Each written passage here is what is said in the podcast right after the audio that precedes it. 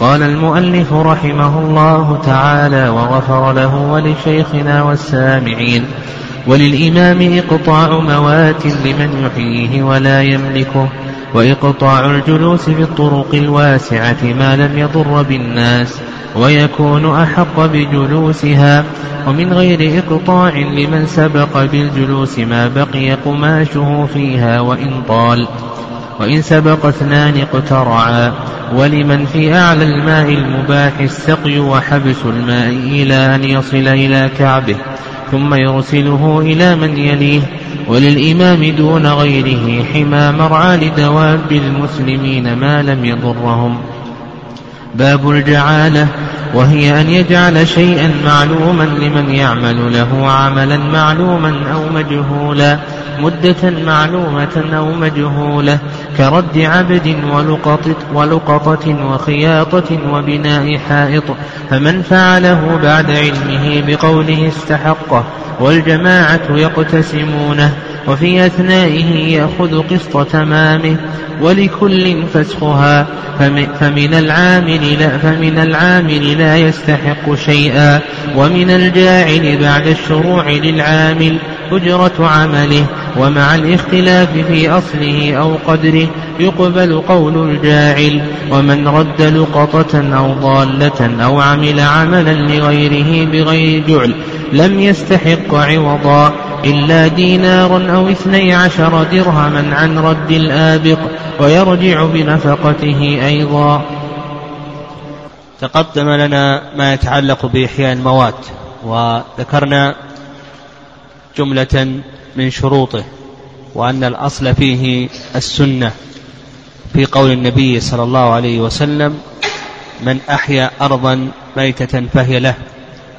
وكذلك أيضا الإجماع وأنه يشترط له شروط. الشرط الأول الإسلام هل هو شرط أو ليس شرطا إلى آخره. كذلك أيضا إذن الإمام هل هو شرط أو ليس شرطا إلى آخره. كذلك أيضا اشترط أن تكون الأرض المحياة منفكة عن الاختصاصات وملك المعصوم.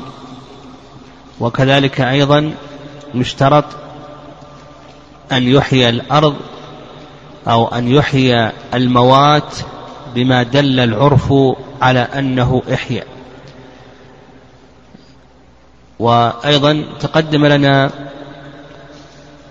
ضابط ما يكون إحياء وما لا يكون إحياء وأن المرجع في ذلك إلى عرف.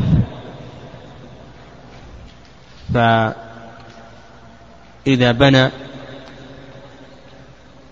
أو غرس أو زرع أو حفر حتى أخرج الماء أو منع الماء عن الأرض إلى آخره.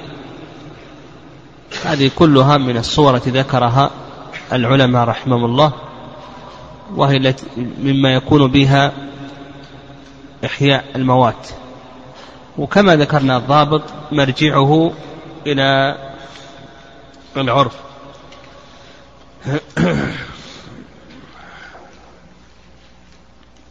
بقينا في مسألة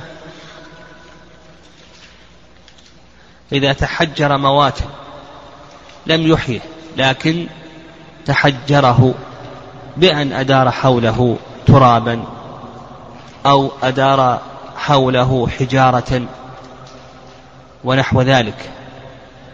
فهل يملك هذا الموات بهذا التحجير أو أنه لا يملكه؟ المشهور من مذهب الإمام أحمد رحمه الله تعالى أنه لا يملك لكن يكون أحق به من غيره بمعنى أنه يطالب بالإحياء يطالبه الإمام أو نائب الإمام بالإحياء فإن أحيا استحق وإن لم يحيي فإنه لا يستحق فإذا تحجر يكون أحق لكنه لا يملك لأن الملك إنما يكون بالإحياء. وهذا هو المشهور من مذهب الإمام أحمد رحمه الله تعالى. والرواية الثانية عن الإمام أحمد رحمه الله تعالى أن التحجير يفيد الملك. نعم أن التحجير يفيد الملك. ومثل هذه المسائل يرجع فيها إلى ما يضعه الإمام من ضوابط. لأن هذا موضع اجتهاد. فإذا رأى الإمام أنه يكتفى بالتحجير فإنه يكتفى بالتحجير. أما إذا رأى أنه لا بد من الإحياء فإنه لا بد من الإحياء. قال وللإمام إقطاع موات لمن يحييه ولا يملكه. هنا شرع المؤلف رحمه الله في بيان إقطاعات الإمام يعني ما يقطعه الإمام لأحد الرعية سواء كان ذلك تمليك رقبة أو إقطاع منفعة. والإمام له إقطاعات. يعني النوع الأول من إقطاعات الإمام قال المؤلف إقطاع موات لمن يحييه. يعني إقطاع الموات لمن يحييه. فالإمام له أن يقطع مواتا يعني أرضا ميتة منفكة عن اختصاصات وملك المعصوم لمن يقوم بإحيائها. ويدل لذلك أن النبي صلى الله عليه وسلم أقطع بلال بن الحارث العقيق. النبي صلى الله عليه وسلم أقطع بلال بن الحارث العقيق قال المؤلف رحمه الله ولا يملكه هل يملكه بالإقطاع أو لا يملكه بالإقطاع؟ المؤلف رحمه الله يقول بأنه لا يملكه بالإقطاع لكن يكون أحق به من غيره. كما لو تحجر مواتا كما سلف لا يملك بالتحجير لكن يكون أحق به من غيره. فيقول المؤلف رحمه الله بأنه لا يملكه لكن يكون أحق به من غيره. بمعنى أنه يطالب بأن يحيي أو أن يرفع يده. وش يترتب على ذلك؟ يترتب على ذلك أنه لا يملك أن يعاوض عنه يعني لا يملك أن يبيعه ما دام أنه ما ملكه يعني إذا قلنا في التحجير أنه لا يملك وهنا في إقطاع الإمام للموات أنه لا يملك إلا بالإحياء يترتب على ذلك أنه لا يملك أن يعاوض عليه يعني أن يبيعه لا بد من الإحياء لأنه لا يملك إلا بالإحياء. وهذا ما عليه المشهور من مذهب الإمام أحمد رحمه الله والرأي الثاني وهو قول أكثر أهل العلم أنه يملكه. يعني أن الإمام إذا أقطعه هذا الموات أنه يملكه بذلك وإن لم يحيه. نعم ولم فالمشهور من المذهب أنه لا بد من الإحياء. وعند أكثر أهل العلم أن الإحياء ليس شرطا. طيب. قال المؤلف رحمه الله وإقطاع الجلوس في الطرق الواسعة ما لم يضر بالناس. هذا النوع الثاني. النوع الثاني إقطاع الإرفاق بالطرق. نعم إقطاع الإرفاق في الطرق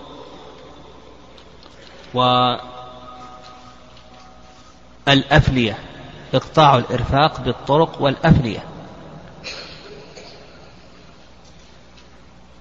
للبيع والجلوس ونحو ذلك. فيقول المؤلف رحمه الله للإمام أن يقطع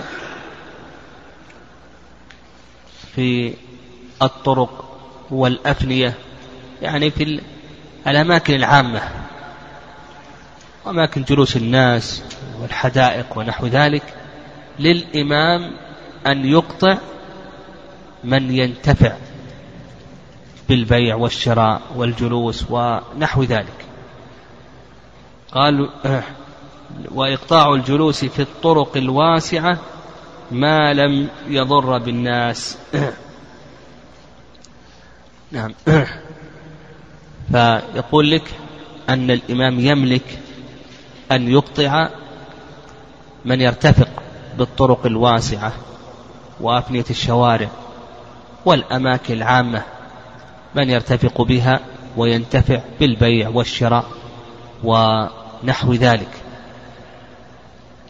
واشترط المؤلف رحمه الله ألا يكون هناك ضرر فإن كان هناك ضرر فإنه ليس له ذلك. إذا كان الطريق مثلا ضيقا وإذا أقطع من يجلس فيه للبيع والشراء ونحو ذلك فإنه يلحق الناس ضرر. فيقول المؤلف لا يملك ذلك. إذ لا ضرر ولا ضرر يعني إذ لا ضرر ولا ضرار. والإمام يملك إقطاع الإرفاق لأن هذه الطرق وهذه الأفنية وهذه الأماكن العامة لعموم الناس. والنائب عنهم في التصرف هو الإمام. وتصرف الإمام منوط بالمصلحة. فإذا رأى المصلحة في الإقطاعات فإن له أن يقطع. له أن يقطع.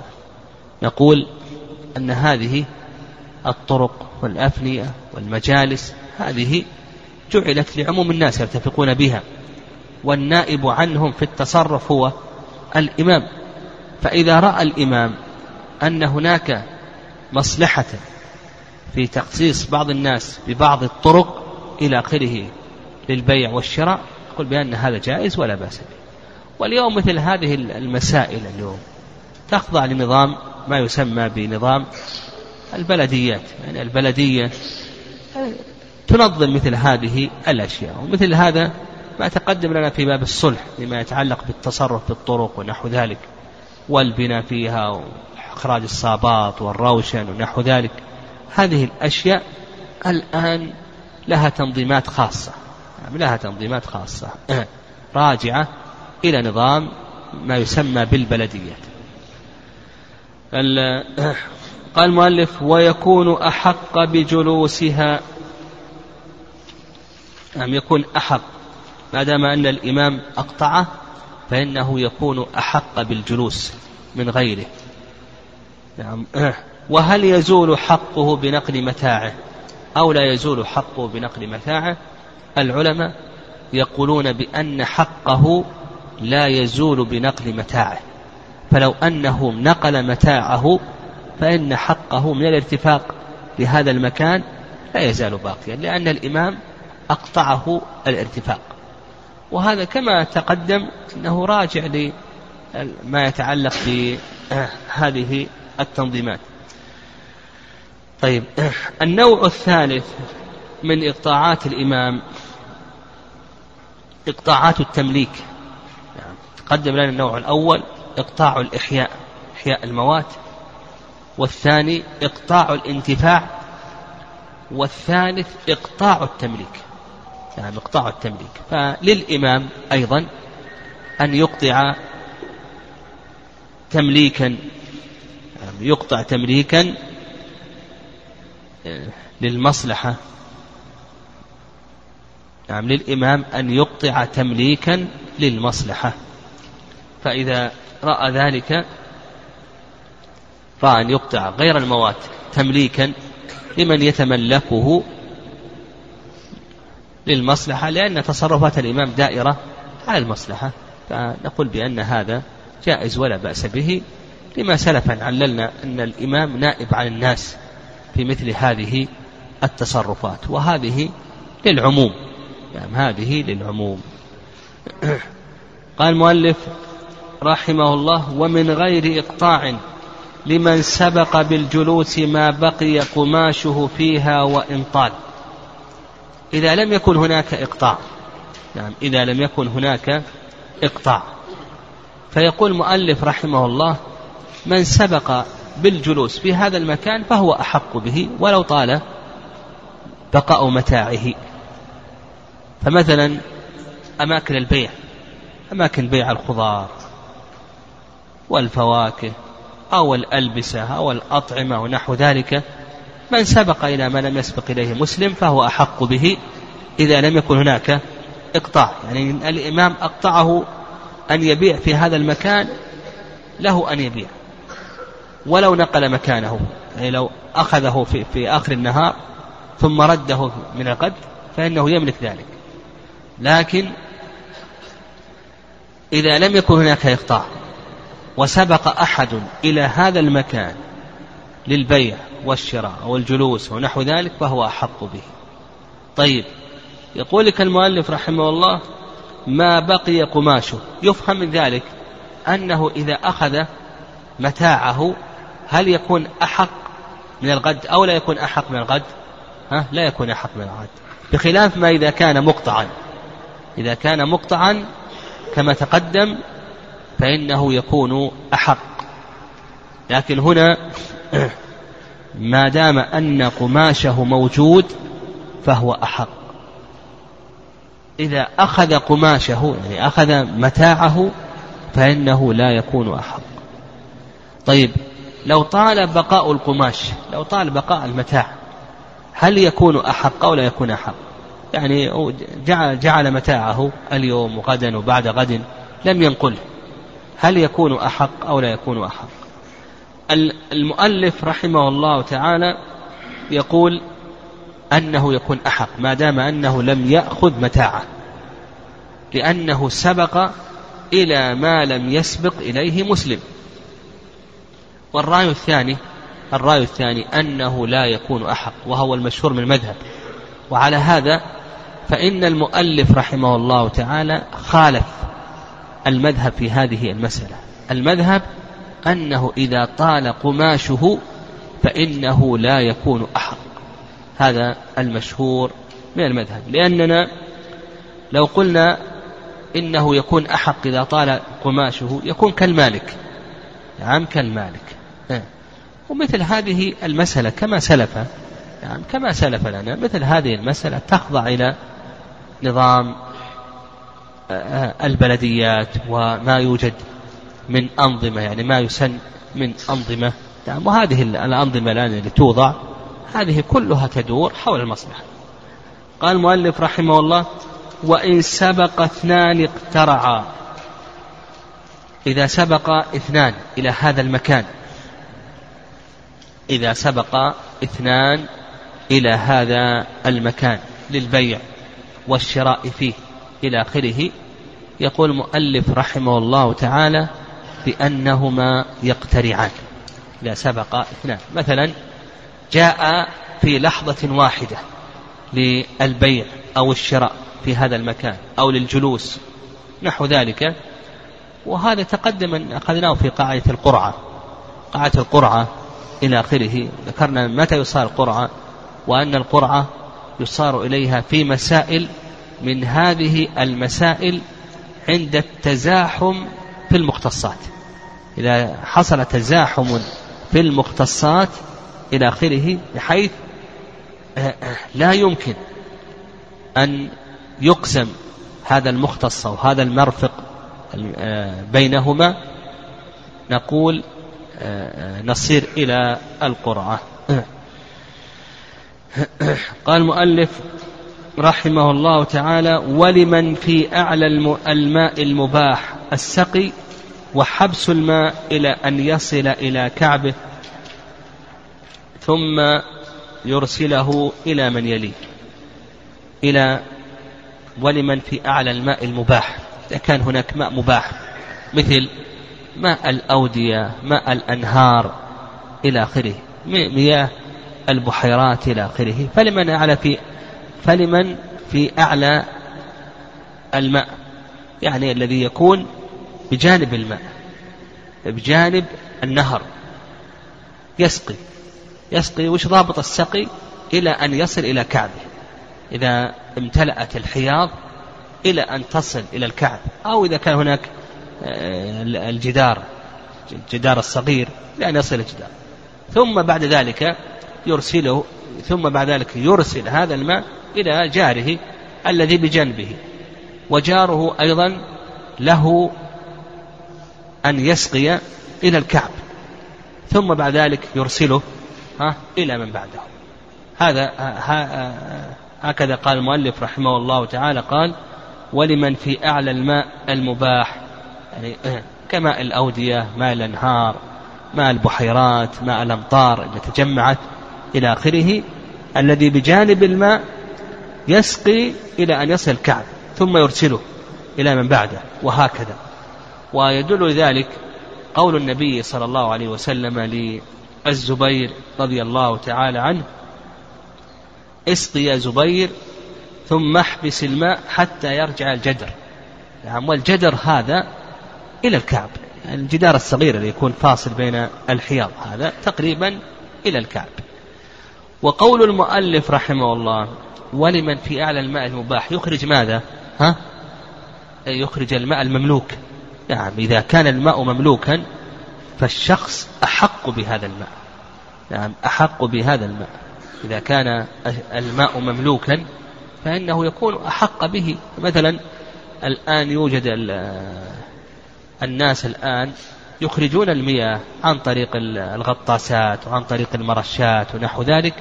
فهذا الماء الذي أخرجه وجعله في الخزانات ونحو ذلك يقول هو أحق به وليس لأحد أن يزاحمه عليه. لكن نقع البئر كما تقدم لنا ها؟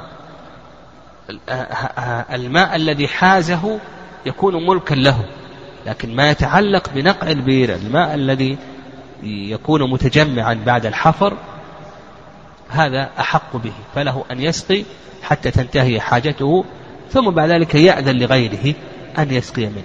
لكن ما يتعلق بآلاته إلى آخره لا يلزمه أن يأذن لأحد أن يسقي بها.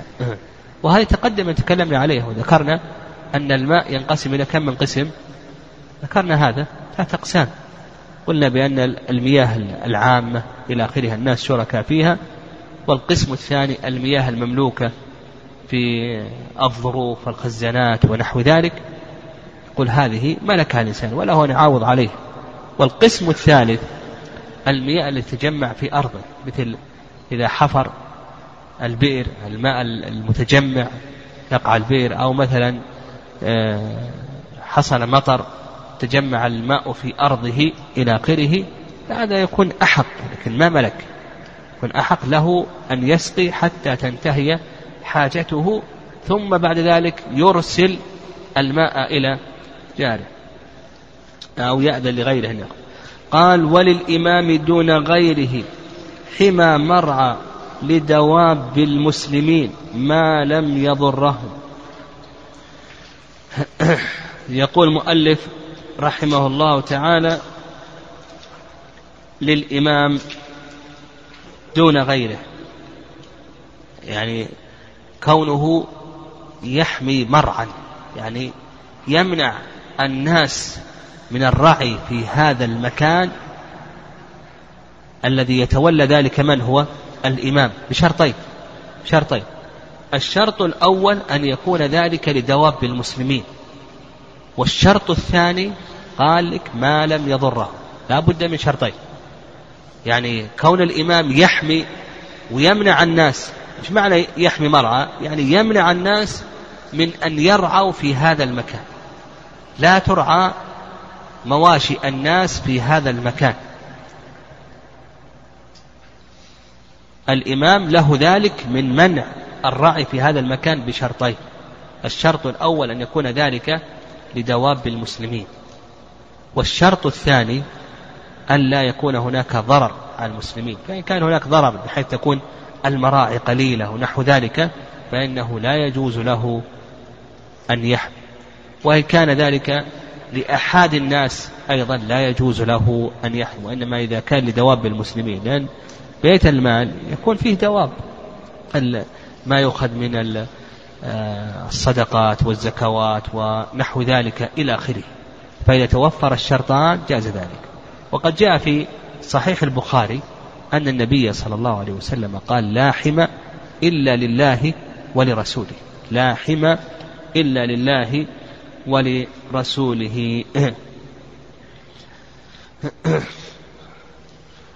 وفي حديث ابن عمر رضي الله تعالى عنهما أن النبي صلى الله عليه وسلم حمى النقيع لخيل المسلمين. حمى النقيع لخيل المسلمين.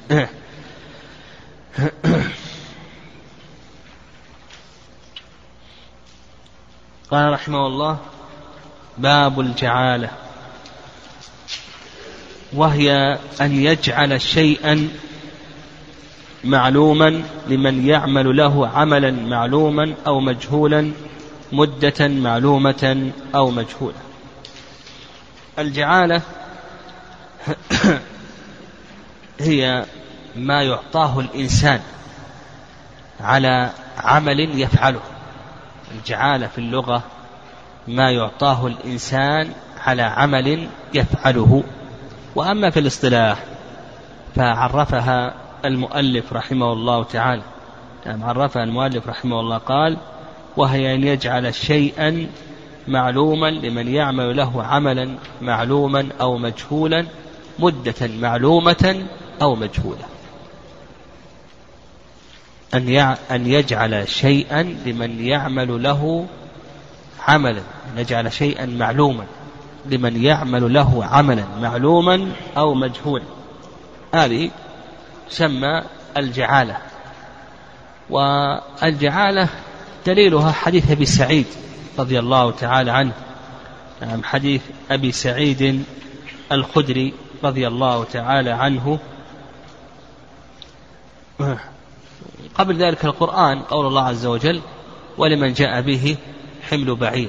كذلك أيضا حديث أبي سعيد الخدري رضي الله تعالى عنه أن النبي صلى الله عليه وسلم بعث سرية فاستضافوا ناسا من العرب فلم يضيفوهم فلدغ سيدهم فأتوا إلى هذه السرية. وسألوهم قارئا يقرأ فقرأ عليه أحد الصحابة فاتحة الكتاب واشترط أن يجعلوا لهم جعلا من الغنم. فقرأ عليه فاتحة الكتاب فنشط كأنما قام نعم فنشط كأنما أو فقام كما كما فقام كما لو نشط من عقال فأتوا النبي صلى الله عليه وسلم وأخبروه فأقرهم النبي صلى الله عليه وسلم على ذلك وقال ما يدريك أنها رقية فيما يتعلق بفاتحة الكتاب. نعم. وجماهير أهل العلم على جواز الجعالة جماهير العلماء رحمه الله على جواز الجعالة خلافا للحنفية. فإن الحنفية لا يرون الجعالة ويعتبرونها من باب الإجارة الفاسدة. ولهذا في كتب الحنفية إذا ذهبت إلى كتب الحنفية ما تجد أنهم يجعلون بابا مستقلا للجعالة وإنما يذكرونها في باب الإجارة ضمن الإجارة الفاسدة. نعم. ما يرون الجعالة. والصحيح وما دل له القرآن وذهب لجماهير العلماء ودلت له السنة وأيضا النظر الصحيح يقتضي ذلك. نعم النظر الصحيح يقتضي ذلك. لأن بعض الأعمال قد لا يتمكن الإنسان من أن يعقد لها إجارة عقد إجارة لا يتمكن. لا يتمكن من أن يعقد عقد إجارة. لكنه يتمكن من أن يعقد عليها عقد جعالة. فمثلا لو لو ضاعت للإنسان بطاقته أو ضاع جواز السفر أو وثائق مهمة له يقول من وجد هذه الأشياء أعطيته ألف ريال. بيعقد عليها عقد تجارة ما يمكن.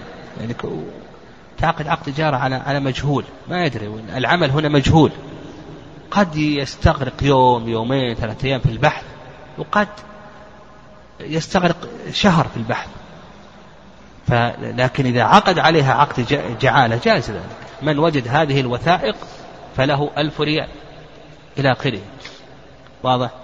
وأيضا فيه مصلحة فيه مصلحة للجاعل وفيه مصلحة للعامل. كل منهما فيه مصلحة. لأن الجاعل كما سلف بعض الأعمال قد آه، لا لا يمكن أن يعقد عليها عقد تجارة. بعض الأعمال لا يمكن أن يعقد عليها عقد تجارة. مثل لو قال من وجد هذه الوثائق من وجد الدابة الفلانية إلى آخره وبعض الأعمال ممكن يعقد عليها عقد تجارة مثل لو قال من نظف هذا المسجد فله كذا وكذا إلى آخره. من أذن في هذا المسجد فله كذا وكذا. في مصلحة هنا للعامل. فأي واحد يأتي وينظف هذا المسجد فله كذا وكذا. ولهذا في الجعالة لا يشترط أن يكون العمل معلوما.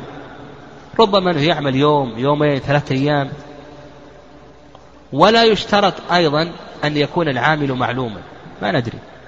من أذن في هذا المسجد فله ألف ريال مدة شهر. من صلى فله ألف ريال لمدة شهر إلى آخره. من بنى هذا الحائط فله كذا وكذا. من آه، وجد هذه الأشياء الضائعة إلى آخره له كذا وكذا. العامل هنا يكون معلوما ويكون مو يكون مجهولا. أيضا العمل قد يكون العمل معلوما كما لو قال من نظف المسجد فله ألف ريال وقد يكون مجهول. من وجد اللقطة الفلانية الوثائق الفلانية مثلا مجهول. هذا عمل مجهول. ربما أنه يجلس يوما ويومين وعشرة أيام وربما أنه ما يجدها أيضا. يعني لا يجد شيئا فلا يستحق شيئا فالجعالة الحقيقة فيها مصلحة وهي من محاسن هذا الدين. وكما تقدم لنا أن الدين جاء بالمصالح المصالح الضرورية والمصالح الحاجية والمصالح التحسينية فهي داخلة في المصالح التحسينية. قال المؤلف وهي أن يجعل شيئا إلى آخره. نعم. قوله أن يجعل المراد به يعني يشترط في الجاعل أن يكون جائز التصرف. الجاعل يشترط أن يكون جائز التصرف. جائز التصرف كما تقدم لنا هو البالغ العاقل الحر الرشيد. نعم البالغ العاقل الحر الرشيد. وأيضا يشترط أن يكون مختارا. يعني يشترط أن يكون مختارا.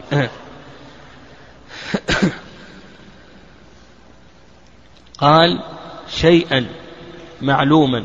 يعني شيئا متمولا معلوما لمن يعمل له عملا معلوما أو مجهولا.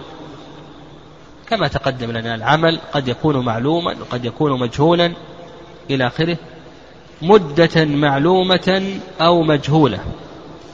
مدة معلومة آه مثل لو قال من بنى هذا الحائط خلال يومين أو ثلاثة أيام فله كذا وكذا. هذه مدة معلومة.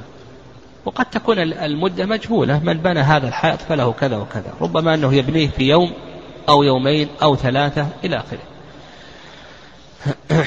قال المؤلف رحمه الله تعالى كرد عبد ولقطة وخياطة وبناء حائط فمن فعله إلى آخره. هنا ضرب المؤلف رحمه الله أمثلة للجعالة. قال كرد عبد له رقيق أبق هذا الرقيق. فقال من رد رقيقي فله ألف ريال أو له مئة ريال ونحو ذلك. جاز ذلك.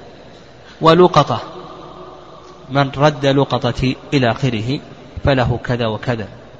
نقول بأن هذا جائز ولا بأس به. وبناء حائط من بنى الحائط الفلاني إلى آخره. ويعني الضابط في ذلك المشهور من مذهب الإمام أحمد رحمه الله مذهب الشافعية في ضابط ما يجاعل عليه. قالوا ما يستأجر عليه من الأعمال يجاعل عليه. ما يستأجر عليه من الأعمال فإنه يجاعل عليه. هذا الضابط عند الحنابلة والشافعية. أما عند المالكية يقولون الضابط في ذلك يقولون بأن الجعالة تجوز في كل ما لا يكون للجاعل فيه منفعة إلا بتمامه. الجعالة تجوز في الأعمال أو في كل عمل لا تكون للجاعل فيه منفعة إلا بتمامه. إذا كان يحصل للجاعل منفعة بدون تمامه هذا ما تصح الجعالة عليه لكن إذا كان لا تحصل المنفعة إلا بتمامه ها تصح الجعالة عليه وش مثاله؟ مثلا رد اللقطة. ما تحصل المنفعة للجاعل إلا بتمام برد. ما يمكن يرد نصف اللقطة. ما يمكن هذا. واضح؟ يعني مثل رد اللقطة هنا. يعني ما يحصل للجاعل منفعة إلا إذا ردت هذه اللقطة مثلا رد الرقيق الآبق رد الجمل الشارد آه، آه، حفر البئر في الأرض شراء السلع إلى آخره. أما الذي يحصل للجاعل فيه منفعة دون أن يتم يقول لا تصح الجعالة عليه. مثل مثل بناء الحائط. بناء الحائط هنا يحصل للجاعل فيه منفعة وإن لم يحصل التمام. لكن اللي يظهر والله أعلم أن ما ذهب إليه الشافعية والحنابلة في الضابط أن أنه أصح وأن الضابط أن السائر ما يستأجر عليه من الأعمال تصح الجعالة عليه. طيب هناك فروق بين بابي الإجارة والجعالة. فروق بين بابي الإجارة والجعالة الفرق الأول الفرق الأول أن الإجارة المشهور من المذهب لا يصح الجمع فيها. الإجارة المشهور من المذهب لا يصح الجمع فيها بين تقدير المدة والعمل. والجعالة يصح. يعني ما يصح أنك تستأجر شخص تقول شرط أنك تبني هذا الحائط أو تصبغ هذا الحائط أو تعمل مواسير المياه صفة كذا وكذا خلال يومين. يقول هذا لا يصح. هذا المذهب يعني لا يجوز أن تجمع بين تقدير ماذا؟ تجمع بين تقدير المدة تقدير العمل. تخيط الثوب صفة كذا خلال يومين خلال ثلاثة أيام. يقول لا يجوز. واضح؟ وعلى هذا عمل الكثير من الناس اليوم يشترطون يجمعون. على المذهب أنه ما يصح. أما الجعالة فإنه يصح. يصح في الجعالة أن تقول آه، من نظف هذا المسجد خلال يومين. العمل مقدر تنظيف المسجد. الزمن مقدر خلال يومين. يقولون بأن هذا في الجعالة صحيح. هذا الشرط الأول.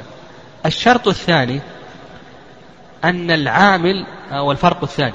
الفرق الثاني أن العامل في باب الإجارة أو المستأجر في باب الإجارة لا بد أن يكون معلوما. أما في باب الجعالة هل يشترط أن يكون معلوما أو لا يشترط أن يكون معلوما؟ في باب الجعالة ما يشترط لا يشترط أن يكون معلوما. الفرق الثالث أن عقد الإجارة من العقود اللازمة. يعني عقد الإجارة من العقود اللازمة. كما تقدم لنا أنه نوع من أي شيء؟ من البيع صح لأنه بيع منافع بيع منافع. وأما بالنسبة للجعالة فهو عقد جائز كما سيأتينا إن شاء الله. يعني هل يجوز فسخه أو لا يجوز فسخه؟ يعني كثير من العلماء يرى أنه عقد جائز وهو المشهور من المذهب كما سيأتي بيانه إن شاء الله. الفرق الثالث أو الرابع أن الجعالة يصح أن يكون العمل فيها مجهولا كما سلف.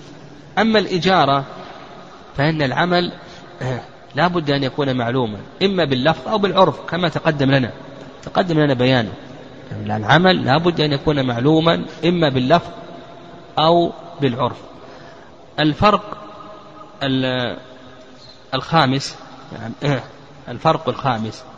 في الجعالة لا يستحق العامل الجعل إلا بتمام العمل. فمثلا لو قال من نظف المسجد فله مئة ريال. جاء شخص نظف نصف المسجد. قال أعطون خمسين. ها؟ يملك ولا ما يملك؟ نقول ما يملك. لكن في الإجارة لو آجرته على أن ينظف المسجد بمئة فنظف المسجد نظف نصف المسجد. هل يستحق خمسين أو لا يستحق؟ هذا موضع خلاف. هذا تقدم لنا. وأن المشهور من المذهب أيضا أنه لا يستحق لأن عقد لازم. جعل عقد لازم. لا بد أن تلتزم بما جرى عليه العقد إلى آخره. المهم أنه في الإجارة موضع خلاف. قال فمن فعله بعد علمه بقوله استحقه وجماعة نعم. استحقه فمن فعله بعد علمه وجماعة يقتسمونه وفي أثنائه يأخذ قسط تمامه. يعني إذا علم بالجعل بعد العمل عمل بقول نعم. فمن فعله فعل بعد العلم. الفعل قد يكون قبل العلم وقد يكون بعد العلم. مثلا قال من نظف هذا المسجد فله مئة ريال. جاء شخص ما علم بقول الجاعل. من نظف هذا المسجد؟ ما علم. ونظف المسجد. هل يستحق الجعل أو لا يستحق؟ ما يستحق الجعل. إنسان ما علم بالجعل. ونظف المسجد. هل يستحق أو لا يستحق؟ نقول لا يستحق. لأن لأنه عمل تبرعا لله عز وجل. وما, وما كان كذلك لا يأخذ عليه عوضا. وعمله الآن أصبح لله عز وجل فلا يأخذ عليه عوضا. لكن لو علم في أثنائه ها؟ قال من نظف المسجد فله مئة ريال. ولما نظف نصف المسجد علم بقوله فله مئة ريال ها؟ فأكمل على أنه عامل. يستحق أو لا يستحق؟ يستحق. ولهذا قال لك المؤلف رحمه الله وفي أثنائه يأخذ قسط تمامه. في أثنائه يأخذ قسط تمامه. هو الآن لما نظف نصف المسجد علم بقول الجاعل. نعم علم بقول الجاعل. فنقول ما دام أنه في الأثنى يأخذ ماذا؟ القسط. طيب. إذا إذا عملوا إذا عمل جماعة ها فإنهم يقتسمونه بينهم. قال من نظف هذا المسجد فله مئة ريال. جاء خمسة واشتغلوا فيه ونظفوه. يستحقون المئة. كل منهم يأخذ عشرين. يعني كل منهم يأخذ عشرين ريال. قال ولكل فسخها فمن العامل لا يستحق شيئا. ومن الجاعل بعد الشروع للعامل أجرة عمله. يقول لكل واحد من المتعاقدين في باب الجعالة الفسخ فهم يرون أنها من العقود الجائزة. فمن العامل لا يستحق شيئا لأنه أسقط حق نفسه حيث لم يأتي بما شرط عليه. وشرط عليه أنه ينظف المسجد يبني الحائط يعمل الكهرباء يعمل المواسير إلى آخره يؤذن بالناس لمدة شهر. ما عمل ها؟ المسلمون على شروطهم. فالعامل لا يستحق شيئا. لماذا؟ لأنه أسقط حق نفسه حيث لم يأتي بما شرط عليه. نعم أسقط حق نفسه حيث لم يأتي بما شرط عليه. طيب إذا كان من الجاعل قال ومن الجاعل بعد الشروط للع بعد الشروع للعامل أجرة عمله. وهذا هو المذهب مذهب الشافعي. يعني الآن بدأ ال ال بدأ العامل يعمل. وقال من نظف المسجد فله مئة ريال. بدأ العامل يعمل. قال الجاعل فسخت. ها؟ وش للعامل؟ يقول مؤلف أجرة المثل. كم يشتغل العامل؟ اشتغل ساعة. كم يستحق الساعة؟ بس ساعة مثلا يستحق عشرة ريال. نعطيه عشرة ريالات. واضح؟ هذا هذا المشهور من المذهب مذهب الشافعي. والرأي الثاني أن أن العامل ليس له أجرة المثل وإنما له ماذا؟ ها؟ أيوة. زين نصيب المثل. لأنه دخل على أنه ماذا؟ ها؟ على أنه عامل في جعالة ما دخل على أنه مستأجر ما دخل على أنه أجير وهذه المسألة سبق أن تكلمنا عليها. سبق أن تكلمنا عليها. قلنا بأن هذا كلام شيخ الإسلام رحمه الله وهذا هو أقرب العدل. وعلى هذا إذا قلنا بصحة الفسخ نعم إذا قلنا بصحة الفسخ العامل الآن خلص آه، هو قال من نظف المسجد فله مئة ريال. نعم من نظف المسجد فله مئة ريال. خلص الخمس في مقدار ساعة. ها؟ كم يستحق؟ يستحق عشرين. الخمس هو العشرين هو العشرون. لكن على إذا قلنا بأنها إجارة لو كانت لو كان عمله في الساعة الواحدة بعشرة ريالات يعطيه عشرة ريالات. لو كان عمله في الساعة خمسة ريالات نعطيه خمسة ريالات لكن الصحيح أن له ماذا؟ ها؟ له نصيب المثل. نعم ولي وليس أجرة المثل. نعم وهذا هو الأقرب. والمالكية رحمهم الله يرون أن العقد لازم. يعني أنه إذا شرع العامل في العمل يرون أن العقد لازم وأن العامل وأن الجاعل لا يتمكن نعم لا يتمكن من الفسخ. فيجعلونه لازما. قال المؤلف رحمه الله ومع الاختلاف في أصله أو قدره يقبل قول الجاعل. الاختلاف في أصله أو قدره. إذا حصل اختلاف في أصله يعني في, في الجعل. قال الجاعل أنا ما ما قلت من نظف المسجد له 100 ريال. أنا ما جعلت 100 ريال. قال العامل لا أنت جعلت 100 ريال. ها؟ العامل يقول أنت جعلت 100 ريال. والجاعل يقول لا أنا ما ما جعلت 100 ريال. ها؟ ما القول قوله؟ يقول المؤلف رحمه الله القول قول من؟ الجاعل.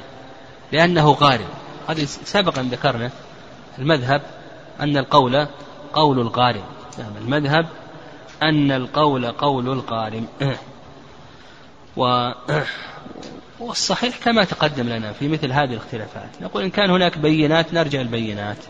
إذا لم يكن نرجع القرائن. إذا لم يكن فما ذكر العلماء رحمه الله بأن القول قول الجاعل.